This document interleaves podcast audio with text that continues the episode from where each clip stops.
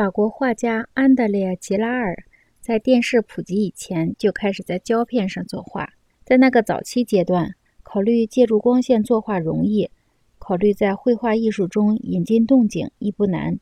吉拉尔说：“五十年以后，如果没有人注意到其主题仍然是在狭小的画布框架之内保持不动的绘画，我是不会感到奇怪的。”电视的问世又激发了他新的灵感。他说。有一次，在一间控制室里，我突然看见照相机敏感的镜头将景物一个接一个地推到我的眼前，面孔、风景，我做的一幅大型画中的人的表情，以我从未想象的顺序展现出来。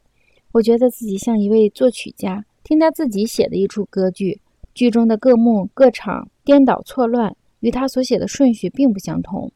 就像你乘坐一部快速的电梯，看一栋建筑，先看见房顶。后看见底楼一样，他只在一些楼层停留，在一些楼层却不停留。自那时以来，吉拉尔与哥伦比亚广播公司及美国国家广播公司的技术人员合作，已经研究出借助光线作画的一些新技巧。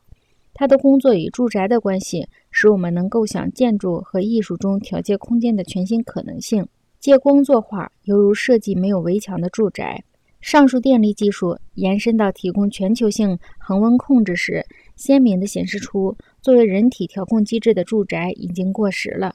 集体无意识过程的电力延伸，在产生没有围墙的意识中，可能会使语言的障壁过时。这一点同样是可以想到的。语言是我们五官的结结巴巴的延伸，五种感官的比率和波长因语言而有所不同。